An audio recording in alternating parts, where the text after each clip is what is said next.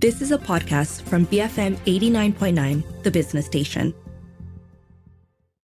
Good afternoon. Welcome to Health and Living with me, Tee Shiao. It's our public health segment today with my co-host Azrul Muhammad Khalib, CEO of the Galen Center for Health and Social Policy, joining me in the studio. And today we are discussing the care economy. So Malaysia has said a lot about being prepared for an aging society, but are we actually headed for an aging crisis instead, with older adults continuing to be dependent on informal care for their daily social, health, and financial needs, um, while the carers themselves, the caregivers and the care providers, usually family members, right, remain invisible, underpaid, or even unpaid most of the time. So, with the first ever International Day of Care and Support recently commemorated on the 29th of October, we thought we'd shine a spotlight on the importance of developing a care economy to be, to be prepared for this aging society.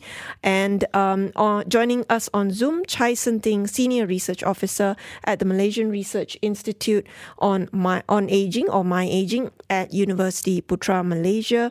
We are actually also expecting YB Anfaal Saari Adun of Taman Templer and Selangor State Exco for Women and Family Empowerment, Social Welfare and Care Economy to join us. Um, and if, when she does join the conversation, we'll we'll bring her in. She is supposed to join us on Zoom. But meanwhile if you have any thoughts or questions on this topic of aging, caring for your aged dependents, and what you think about developing a care economy, you can call us at 0377332900, WhatsApp our U mobile number at 018 or tweet us at BFM Radio. Chai, thank you so much for joining us on Zoom. How are you? Yeah, it's it's my pleasure actually. Hi, Dr. Azrul. Hi, Shari. Just Azrul, right? yeah, it's Azrul. It's fine. um, we'll we'll promote you someday. uh, Chai, I just wanted to start off with uh, getting your thoughts on this. Um, I wanted to quote the former First Lady of the United States, Rosalynn Carter. She once said, um, there are only four kinds of people in the world those who have been caregivers, those who are currently caregivers, those who will be caregivers, and those who will need caregivers. And you can see where this is going. Chai, how do you view this statement in the context of what our society is facing today? I, I think the the one more category we can add will be a caregiver again. You know that that would be like you know it's a mm. role that some of them will have to perform, uh, probably not once or twice in their lifetime. But uh, that's definitely true. And uh, one of the biggest challenges for us is actually how do we transition from something that is performed within households and uh, usually done without pay, therefore it does not register under GDP. As we transition into a, a commodified uh, structure, you know, a monetization of care work, and this is what's being highlighted by ILO as well. Um, this also decent work uh, issues. So I, I, believe this is going to be uh, a major reality for our country especially since we are trying to at the same time promote female labor force participation rate. So this seems like an un, uh, inevitable trend. You know, you can't avoid it, and I think this will be a, a, a bigger and bigger issue as time goes on because uh, fewer people are getting married. They might not have children, so we can no longer rely on traditional models of uh, family caregiving or caregiving by children or adult children, who is actually again performed by women. Uh, Chai, what do you think? Uh, uh, just the other day, I was uh, uh, catching this Channel News Asia report, and it indicated that um, EPF, the Employees Provident Fund, had, in the context of retirement uh, savings and so forth, had decided and declared that we are actually already in a retirement crisis. And that translates also to aging crisis as well, because it seems that we're not prepared for our golden years. In fact, we talk about aging as if it's like 20 years, 30 years down the road, but actually, we are aging today, and there are people who are aged. In fact, our policymakers are aged. You know, they're in that category of, of, of golden years and retirement. Yet there seems to be very little done. Do you agree that we're already in a crisis? I think one of the best things to point out is that the older persons of tomorrow are already with us. Exactly. They are already here. You know, it's not a question of uh, uh, of who they are. We can actually ask our um, adults today, the adult population today, what do they want? Because 10, 20 years down the road, they will be the senior citizens, they will be the older persons. So definitely, I think in terms of crisis, in terms of financial readiness for retirement, retirement confidence and preparedness, we we are not even emphasizing uh, enough on investments in health, investments in social relationships. We, we are just looking at the uh, financial retirement portion and we try to scare ourselves silly over what amount do we need for retirement. But I think at the end of the day, uh, think before there was EPF, you know, I mean, it has never been enough. It's not that it was enough before. I, I think that point has to be emphasized that uh, uh, the retirement crisis uh, has always been there. It is is never gone away. It's just that the family have absorbed the bulk of the care. The family has absorbed the bulk of the needs for all these services.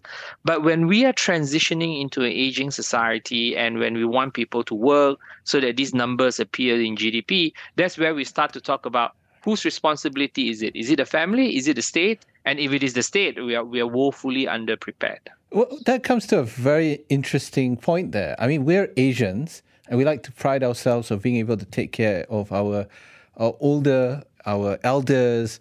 And there's a culture there you know. It's about being filial. Filial yeah. Mm, and uh, exactly. which can't affiliate to me really filial there. But you know uh, in, in, this particular case you know uh, very often we see that in these systems it doesn't really take into account that you actually need formal systems or or, or structures that are able to take care of the aged because it depends on the family members, the sons and daughters, uh, the grandchildren, and so forth, to take care of the grandparents and so forth. So, as a result, the state uh, doesn't really do much of anything. But you just said that the state should. So, I mean, whose whose whose job is it? Uh, is it really a, a, future where we ship off our older people to you know retirement homes or? There is a taboo. There is a taboo right, uh, with that. Yeah. Uh, yeah. There is still one. Uh, but this is the interesting part. Uh, we always try to point out to people that in Malaysia, our retirement homes and, and in many parts, uh, it's a little bit different in the sense that the children actually pool the funds to actually pay for these services as we speak. The, the bulk of the industry is not coming out of pocket from the elderly themselves. So uh, this will change, of course. This might change, but the, the real question here is that as a society, are we supporting families to take care of the elderly? We should think in the sense that you know what is it that the elderly want, and, and what is it that we are pushing in terms of policies. I'm not saying that uh, female labor force participation rate should be where they are. I think, of course, considering the investment in education that we have, we should see more women in the labor market. But are there policies that are uh, holding them back? You know, we used to say, oh, let's build more childcare centers, you know, uh, crutches at, at office, then we will get the numbers. But I think this is not as simple as just providing more daycare services for the elderly, more old folks' homes, and we'll see the numbers. I think at the end of the day, uh, families, children, and their parents, they all have to make a decision call. You know, they make these choices based on family resources that they have.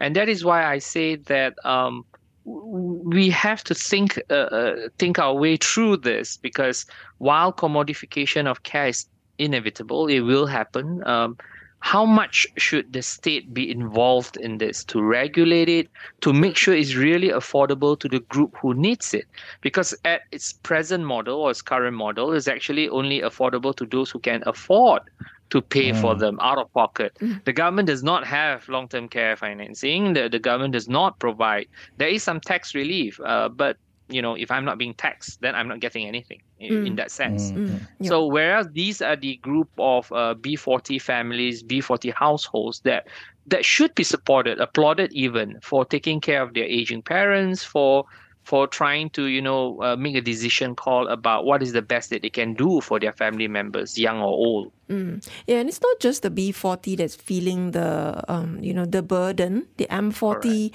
families are as well and i, just want to get uh, a, a bit of that a bigger picture of What's the problem with the cultural um, filial approach? Um, what's wrong with family members taking up this duty, uh, and usually girls and women of the families being the ones uh, to uh, bear this burden, right?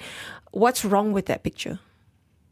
Well, the first and foremost is, of course, gender inequality. That be one. But there is also intergenerational justice happening. Mm. I think in our culture, family caregivers are not being valued enough. Um, they are they are they have their own troubles and stress and and there's really very little respite and support for family caregivers. In fact, we are talking about all this training for uh, care workers but uh, we should probably start with uh, family caregivers, giving them help and training and assistance where we could. But uh, the real problem here seems to stem from this expectation that your children will take care of you. But what if you don't have children? But what if you don't, you know, you're not married or your children live overseas? Then all this becomes a little bit tricky. And our culture uh, you say it's culture. I, I, believe it's also partially because of our um, history and the development of uh, aged care facilities. Mind you, the, the real reason why we have all these charitable homes or old folks' homes for the elderly in the past is because there was a migrant community significantly and large enough that they did not get married, they do not have money to go back to their hometown, they were males. And that is where the, the, the first few uh, uh, old folks' homes really started for the migrant community males who have no children to take care of them or do not have sufficient savings. From that point onwards, uh, when we have liberalization of the healthcare sector in 1990s, when doctors started opening up these uh, care homes and uh, nursing homes, uh, there is this still this general taboo lingering around that if you put someone, an older person, in a home, uh, uh, in a facility like that, is a form of abandonment, mm. without considering the fact that the family member might have difficulty caring for dementia patients, mm. for people who require advanced care, you know, even as something as wound exactly. dressing or yeah. diabetes, for example. There, there are many more healthcare management that could be done. But at the same time, we should be asking the question if you can teach a family member to do it, and you don't really regulate that. Why do you regulate that for uh, aged care facilities? And why is there such a huge discrepancy in treatment between charitable homes and uh, homes that charges a fee? Mm. And I have to point this out because our attitude towards them are very, very different.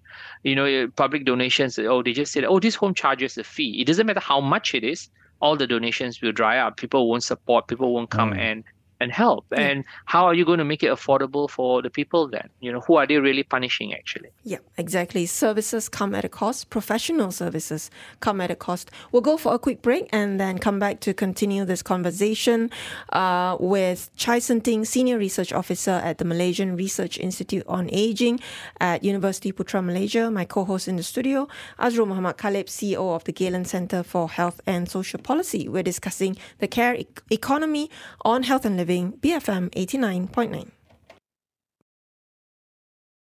Good afternoon. Welcome back to Health and Living with me, Tee Shiao And for my public health segment today, Joining me in the studio, my co-host Azrul Muhammad Khalib, CEO of the Galen Center for Health and Social Policy. We're discussing the care economy today. And earlier I mentioned that we were waiting for uh, YB Puan Anfaal Saari to join us, and she has uh, managed to jump on Zoom to join us. Uh, she's the Adun for Taman Templer and Selangor State Exco of the Women and Family Empowerment, Social Welfare and Care Economy portfolios. And uh, also you have been hearing from from Chai Sen Tyng, Senior Research Officer at the Malaysian Research Institute on Aging or MyAgeing at Universiti Putra Malaysia. YB Anfaal, thank you so much for joining us. Welcome. And, uh, you know, we have sort of kickstarted the conversation uh, looking at the state of our society today, where we're not just looking at aging society uh, in some uh, near future. We have um, family members, community members around us today who are already aging, who are already um, facing, and families are facing the issues of requiring care for increasingly older adults who live with many comorbidities and health conditions conditions, both physical as well as uh, mental and neurodegenerative, that will cause them to require more care. And uh, who has been providing this care has largely been family members. And we were looking at the issues around that. Um, YB Anfaal, um, perhaps we could actually just dive into um, this idea of developing a care economy. Um, you know, from your perspective, what do we mean by the care economy? What kinds of services and activities um, do you envision coming under this? Okay, thank you. Um, for your information, we just had um, this uh, symposium of care economy of Selangor, and in our timeline, uh, we are planning to build a care economy uh, blueprint kerangka tindakan ekonomi penjagaan Selangor, and the beneficiaries uh, where we uh, identify as uh, is uh, housewives, uh, the home homekeepers, and also have uh, family members, either the father or the mother who take care of the disabled children, disabled family members, and also the elderly. And also the fourth one is the pesakit terlantar or the, the sick. Uh, so we have gathered um, almost a uh, hundred stakeholders uh, from state agencies, from local councils, and also academician, and also civil societies who may discuss uh, about the early childhood, uh, about the senior living, and also about disabled.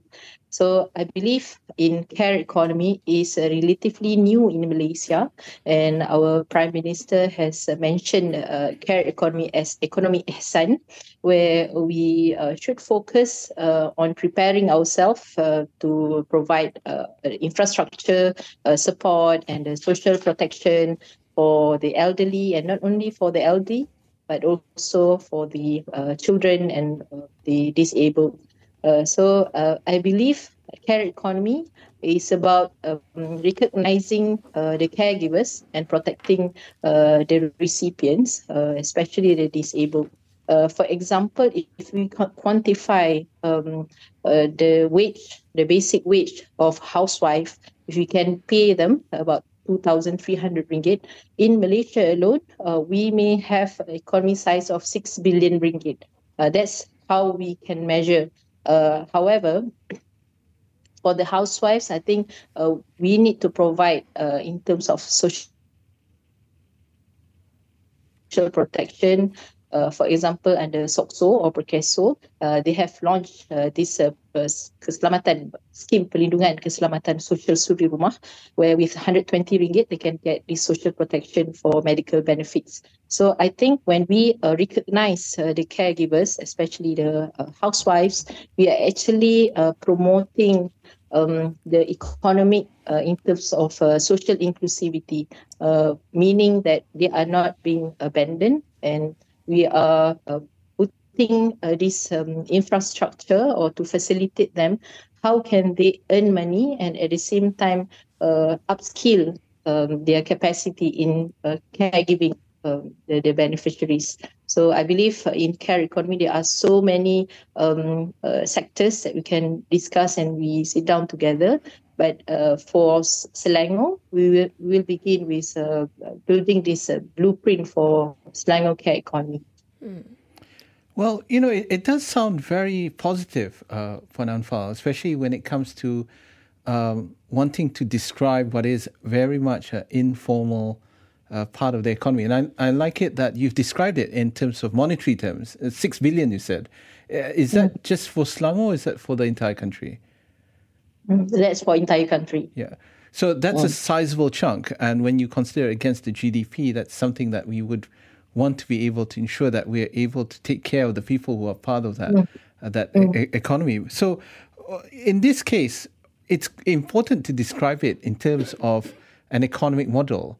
But I'm mm. I'm interested to know a little bit more about the social protection network uh, that you described briefly just now. I mean, uh, historically, we do not have any recognition even of the rights mm. of people who are working in informal sectors. Even domestic mm. workers, even to, to, until today, you look at foreign domestic workers have to fight for a day off. Uh, you know, mm. so in this case, you talk about people who are housewives, who are uh, people who are not really described under the economy as workers. What, how are we mm. going to uh, recognize this group of people really so that we can provide protection? I mean, how do we go about it? Is the definition of a worker going to be expanded? Uh, uh what kind of protections are you are you thinking about? Uh, like EPF maybe? Uh? Um, for your information, I think from 2018, part of Pakatan Harapan Manifesto, we uh, offered iSuri and it has been executed. Uh, I mean, um, under Datuk Sri Wan Aziza as the uh, Ministry of uh, Kementerian Wanita. I think that 50 ringgit uh, for initial uh, fund for any um, housewife uh, is for the beginning. I mean, it's a good start. Uh, and I believe um, it's related to the empowerment of men in the family, where we also promote that the husband uh, actually contribute some of the amount of money.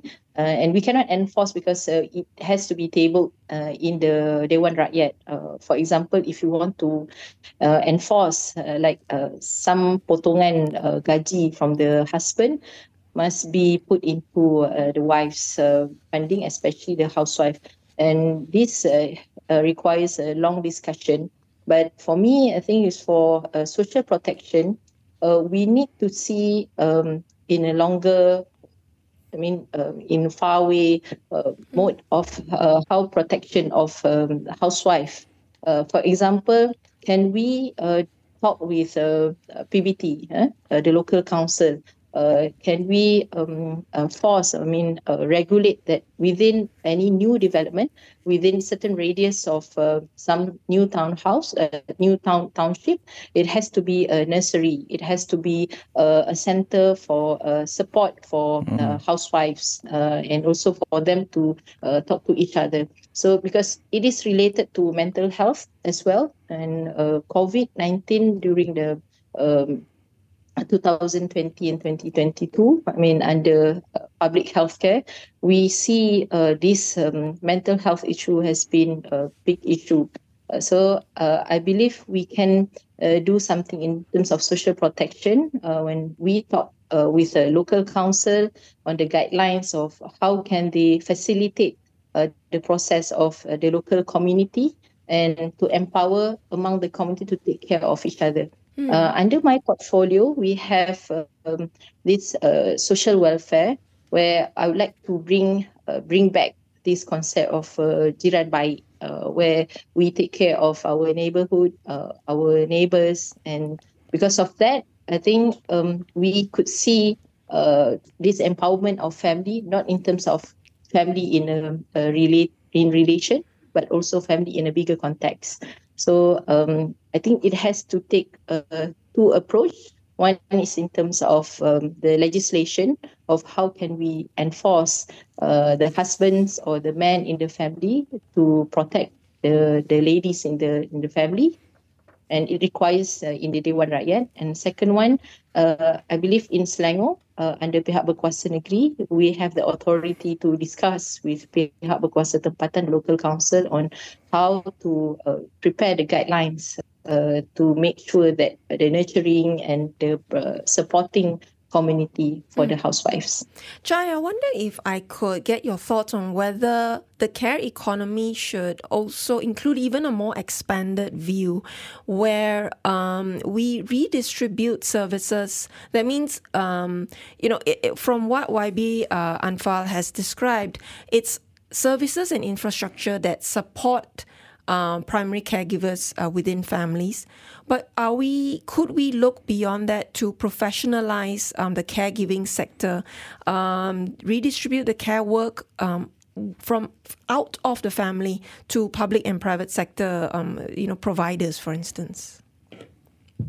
I, I think that's those are very good points raised. I think at the end of the day, uh, we all know that once we go to a uh, private sector model or professionalization of the care economy or whatsoever, that will require another form of uh, investment because you, you, need regulations. You will need uh, oversight. You cannot have something uh, without a means and ways of ascertaining its uh, minimum quality of care, how to weed out bad actors, and all that. So, so that will be uh, another factor.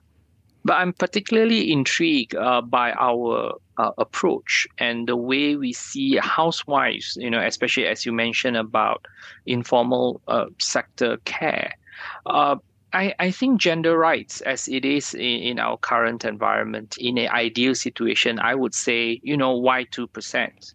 Might as well just go for a much simpler solution where at a point of withdrawal, 50% of whatever amount that there is in EPF should be harta sepencarian. It should be given out to spouses. You know, we can prorate it as you like. We can talk about how long they were married. But at the end of the day, we, we should even go further and say that it should be 50%. You know, while you are working, I'm also working too, although I'm not formally employed in uh, and I don't appear in national labor statistics, I am performing a service. So at the end of the day, uh, I think the i-Saraan, for example, is a, a, first step in the right direction in the sense that whether the husband or the wife can contribute. Uh, in UK, what they do is that you know, it doesn't matter whether you're housewives or whatsoever, you can actually open up a savings account, a retirement savings account for yourself. And I don't care who contributes, you know, as long as there is contribution to that. And that will be your own uh, retirement savings or your retirement fund. But I would like to take it even one step further and really try to invite Malaysians to think about decoupling pensions, occupational pensions from their jobs. Everybody should be entitled to some kind of uh, a basic pension upon retirement. So while you, we are thinking about trying to capture and enlist the informal sector uh, workers or whatsoever, what we could do instead is actually think about a funded social pension, a, a way that is sustainable that we can actually let's be honest, no money will come out from anywhere but people who work. People who work will always have to cover people who don't. The question here now is how do we actually encourage contributions and create a fund that everyone can get some kind of a, a minimum pension? So the, the, the real issue here is how far are we as a country from the point of thinking of pension is something that you should get because it's from your work to a pension that everybody should get something. It's just that if you have work, you could probably get more. You know, this is the, the, the kind of uh, social policy developments that we, we sorely need uh, in terms of influencing uh, the thinking of the public, the understanding of redistribution and risk pooling. Um, we have many examples from other countries and many options. We are just not uh, exploring them or, or trying to sell it to the public and think about the pro and cons. I mean, we have short term measures. We need them. Uh, some of the measures that are suggested are definitely short term. But in the long run, in the long term, to make it more sustainable, to make sure that money really don't grow on trees, then there is some way we can keep this uh, on a long-term basis, you know, across the generations, and how we can uh, fund, especially long-term care insurance, and also probably give care workers a, a, pensionable service. You know, for a number of years that they have served as a care worker, they should be eligible to some form of pension, provided they contribute to that fund for a minimum of 10 years. There's no saying that the whole Malaysia can only have one provident fund. You know, we can have special funds for teachers like in the past, for armed forces. We can probably think one for care workers. That will actually help in, in professionalizing that industry and uh, focusing on their uh, level of uh, uh care that's being provided, you know, their training, their qualifications, etc. You know, Chai, I, hear you. Uh, I, I, I'm very much supportive of the idea of a, a universal basic income, which is what you're basically describing, or pension later on uh, in life. I think it's in uh, Japan, where uh, once you hit age 41, uh, everybody contributes to this scheme, which is intended for uh, the upkeep of you in your later years, so that yes, it, the long-term care insurance. Yeah, the yeah. long-term insurance, and I feel that for Malaysia, uh, we actually should introduce something like that because uh, long-term older age care is going to be quite expensive and we need to invest in our future. And that's literally investing in our own care. And we've got to put aside money for that. Uh, you know, but uh, even with social health insurance, also, it's really one kind. You know, we're having a conversation right now, and it's really quite a struggle. Uh, but, you know, the problem here is the ideal is one thing, but the reality is something different altogether. A lot of people today are suffering from cost of living crisis uh, with real needs, uh, real concerns, and they find themselves in a difficult position where they're not able to care for the people that they are supposed they, they would want to care for, you know, and uh, a lot of people say the reason why I have children in the first place is so that when I get older, they're going to be taking care of me uh, in the future, like investment, literally, uh, you know, by you know, more children you have, more care you're supposed to be having, right? But the reality today is that it's expensive, and you cannot afford to be able to even help those who you want to help, and there needs to be a resolution. There needs to be a way forward, and I, I you know, I, I hear Puan I hear that you know we want to be able to regularize, uh, we want to be able to uh, provide, but the fact is, is that it doesn't seem to be getting to where we are able to provide those services. Mm-hmm. Uh, you know, mm-hmm. and it, it's a struggle. It's an everyday struggle for so many. So, um, how do we? Uh, right now, Malaysia's care is really dependent on the private sector today. If you uh, look at it, and families, families are doing uh, the bulk of the work. So, what is the way forward here? I mean, do we have a combination of regularizing? uh, it you know the private sector properly we put it together properly and support the families or do we depend on one or mm. or the other maybe, i mean which one's yeah maybe each that? of you could weigh in on yeah. this um uh, yb perhaps you'd like to share your thoughts first okay um i think if uh, people who are in capitalism they would see these uh, business prospects of uh, preparing uh, the elderly care uh, and you could see uh, the future prospects of uh, OT, eh, occupational therapies, physiotherapies, the, the, occupation of uh, psychologists. So um, I believe uh, we could see it in positive way. Uh, one is in terms of regulation. I mean, as government, we cannot do everything, but we need to do the legislation part I think uh, maybe in Selangor, we may begin with enactment uh, in terms of the elderly care, uh, maybe to incentivize or subsidize those uh, the children who takes care of uh, uh, their their parents and also um, I, I spoke to uh, PKNS uh, CEO uh, and uh, he has this idea of assisted living and in fact in Shah Alam they are building it in section 13 where we believe um, in a reverse mortgage, right? where those are at the age of 60s who live in maybe in Petaling Jaya, the properties are way too expensive, but the children no longer wants to uh, stay with them. So maybe they can reverse mortgage with the property and use that um, uh, to stay in an assisted living, like a small unit in an apartment. Because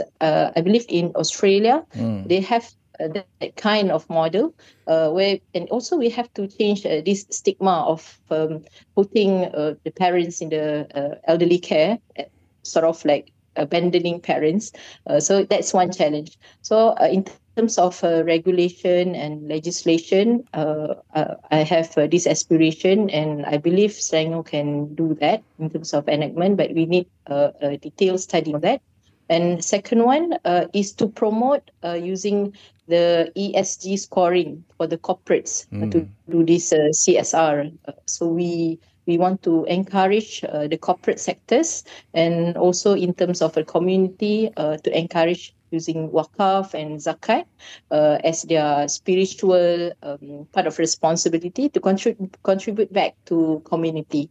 So we could see uh, this um, uh, we share this responsibility to um, uh, to reshare uh, responsibility in terms of from family to community, from government to private sectors. Mm-hmm. So I believe care economy is the future where uh, those who uh, perceive this as a uh, posit- in positive way will see it in a good prospect for business. Mm. Chai, your thoughts? Where do we go from here?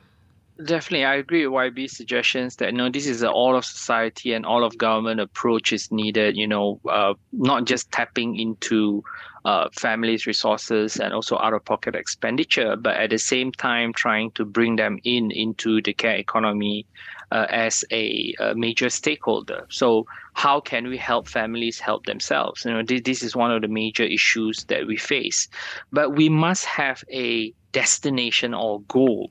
Mm, While uh, Azrul, you were talking about, you know, whether or where do we down, or do we do both or whatsoever. I think the, the first and most critical thing now is that our current uh, support uh, for families who care for their children or their elderly comes in a form of tax rebates primarily. There's no direct grants unless you are extremely poor or whatsoever, or you have somebody who's bedridden and you fall below the poor category as well. But there's this missing middle. You know, what if I'm not rich enough to be taxed? So that rebate is not applicable to me at all. Mm. And I'm not poor enough to actually get uh, the mm. welfare assistance. So I think that's the first critical thing. Plug mm. that gap first in a short term. And then the second thing to do is actually figuring out how does our uh, long-term care landscape, you know, uh, is actually interacting with one another. We we should, of course, encourage and support the local industry, uh, aged care industry, but we must also not fall into the trap that that's the only thing we have because uh, institutionalization is expensive you know if you have aging in place solutions you have community care solutions go for that invest in that because that is the medium term thing until you know we really end up with uh, the absolute need of institutionalization. I think that's the second thing to do. You know, look into community care, look into home-based care. You know, for those who can afford it, I think nobody wants to send the elderly or the elderly who's wealthy enough. They'll just hire themselves nurses to their homes or maids to their home to serve them. They won't go to a facility as well. So when we talk about institutionalization, we are really talking about a very niche middle market that that needs it very badly uh, but they're probably not getting uh, uh, the kind of quality of care uh, that they can afford uh, on a sustainable basis. I want to add on to the last point on the universal basic income. We we think of it as a form of a cash handout, but in reality, it's actually more like redistributing in that sense. If everybody is on LHDN, I can do a social accounting for your household and say that, you know, based on the household people that you have, based on the care that they need, we probably will provide you with some tax rebates. But currently, our tax rebate is only applicable to those above a certain salary grade. Mm. So we miss out that part, the chunk of people who really needs these services. I I, I believe uh, Azrul, the last uh, at the end of the day, the real uh, question to the problem now is somebody will have to pay for it. Exactly. It's either it's either we pay for it uh, for our future selves, set aside a small amount. We can make it fairer by making it uh, uh, in a risk pooling format. You know, not I only mm. get what I put in, then if we are just repeating the EPF exercise. If I only get what I put in, we are repeating the EPF exercise. And it's not, we know it's very, very unfair. But if we have a, a risk pooling element where everybody's uh, in Japan, what they do is they deduct by a percentage of your wages at the age of 40 and on, onwards. Mm-hmm. And uh, when you reach the age where you need it, it's not 60, by the way, it's maybe around 70 or 75. Mm. And when you need it for any kind of care, any different levels that you need it for, the government sets some ceiling to it. So there is some redistributive element in that fund itself. The rich will always contribute more but the poor can also claim up to a ceiling. Everybody is treated the same towards the end because the principle is that it doesn't matter what I'm subsidizing, what the government is paying from the fund, it should not be excessive because we are not here to, you know, make a profit for the people who provide the service. We are here to provide for basic needs uh, of care, of long-term care. So many Malaysians haven't really gotten their head around to these kind of ideas because they've never seen it, they've never heard it. So it will take some time on the government side, on the uh, side, to try and tell them that there are many ways we can skin this cat. The real problem here is uh, we have to be upfront about uh, the facts. Even if the government is paying for it, it's coming out of your pockets, you know, as taxpayers. Mm-hmm. So it just matters your current generation or the future generation is going to foot the bill. So we, we have to teach the people that. Yeah, and and YB, I, I wanted to get your thoughts on that because you are somebody who talks to you talk to your constituents, you talk to people, uh, and you probably help out a lot of constituents who are in need, uh, you know, uh, for welfare issues and things like that. Um, are we ready for that sort of mindset shift? I think it's a bit challenging, uh, but then um, from what we have discussed, what we need, we are lacking of data. Uh, mm, for example, exactly. under the Agency of Jabatan Kebajikan Masyarakat, uh, I've spoken to the state uh, director. Uh, currently, uh, they uh, they are giving uh, cash handouts uh, for like 15 schemes, uh, and that benefits uh, benefited 55,000 uh, beneficiaries monthly in terms of uh, the, the disabled, uh, those who are uh, yang sakit terlantar, and uh, it will never be enough. I mean, even in fact, we could see uh, after 12 months, they need to be reviewed whether they uh, will continue giving assistance or to stop uh, giving assistance.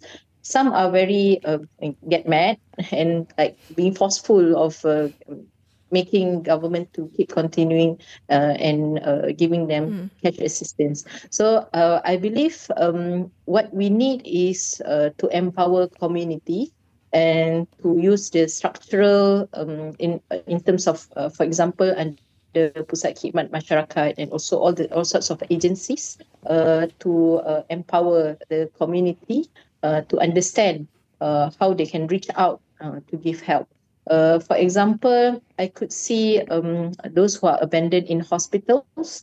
Uh, we could see there are big issues uh, like for welfare homes who are taking this responsibility of taking uh, the, the elderly or the abandoned patients uh, into their homes. And there's no clause or legislation of how government uh, may uh, protect or um, facilitate the process. Mm. So I believe uh, all these loopholes, we need to do social mapping and we need to uh, coordinate all the data, maybe the uh, private institutions, the individuals, the NGIs, the NGOs, and also from the uh, government sectors.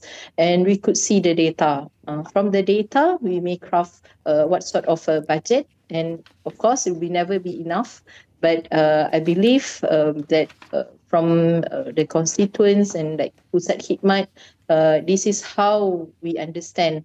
Even um, for example in selangor for each don uh, state uh, assemblyman may receive 800000 a year for to assist for any programs and um, donation for the communities.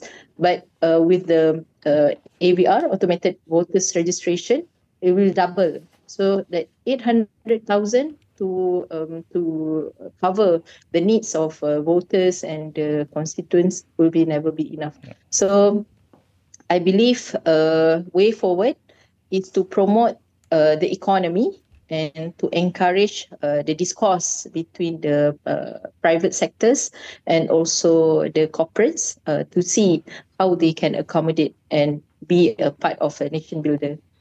You know, uh, Shawi, uh, I'm very encouraged to hear uh, Puan Anfaal speak on this at length, and I'm also very um, hopeful because I see the Selangor government has allocated a, a, a YB, yeah, a person yeah. mm. with a portfolio to be in charge of the care economy. And the same can't be said, really, for the federal government, really, when you look at it, because I'm not sure where care economy is in the federal government, who's got the portfolio. Mm. In fact, even the question of aged care, mm. who's responsible for that, you know? Mm. And is it under the Minister of Women, Family, Community Development? Is or it health. under mm. Ministry of Health? And they will say no, you mm. know, both of them. So at the federal level, it seems like there is still a lack of, of orientation or and that reflects in terms of commitment. But Selangor government seems like they've got it on and wanting to look forward. And I'm uh, and my question to perhaps Chai here, and I'm not going to put Puan Anfaal on the spot here, who should you think should be taking on this lead when it comes to the care economy at the federal level? I think if you look at uh, 802 uh, and who owns that new private aged care facilities and services act, you know, on paper that would be the Ministry of Health, true and true. But the bulk and the majority of the homes are registered under JKM at exactly. the moment under the Care Center Act. But if, if you ask me, I think uh, this is where I have to congratulate uh, the state of Selangor for taking the courage to actually leading the way. You know, do something, yeah, and probably set an example and and pay attention to these critical issues. We say it as bread and butter issues. Really, this is confronted by families day in and day out. So mm-hmm. I, I, think at the end of the day. Uh, you know, there are probably even calls of saying that, oh, we should have a special ministry for warga emas, we should do this and that. But I, I think the fundamental issue here is this we lack resources to enforce many of our existing laws. That, that that's one thing. And to imagine that we'll have more laws or, or, single bullet, you know, that we're going to solve our problems, that's near impossible. But I, I believe that um, our political masters are there in their position, uh, are making these uh, policy decisions on the basis of what's best for the people not what's best for re-election. You know, it's a, not a not a simple choice, you know.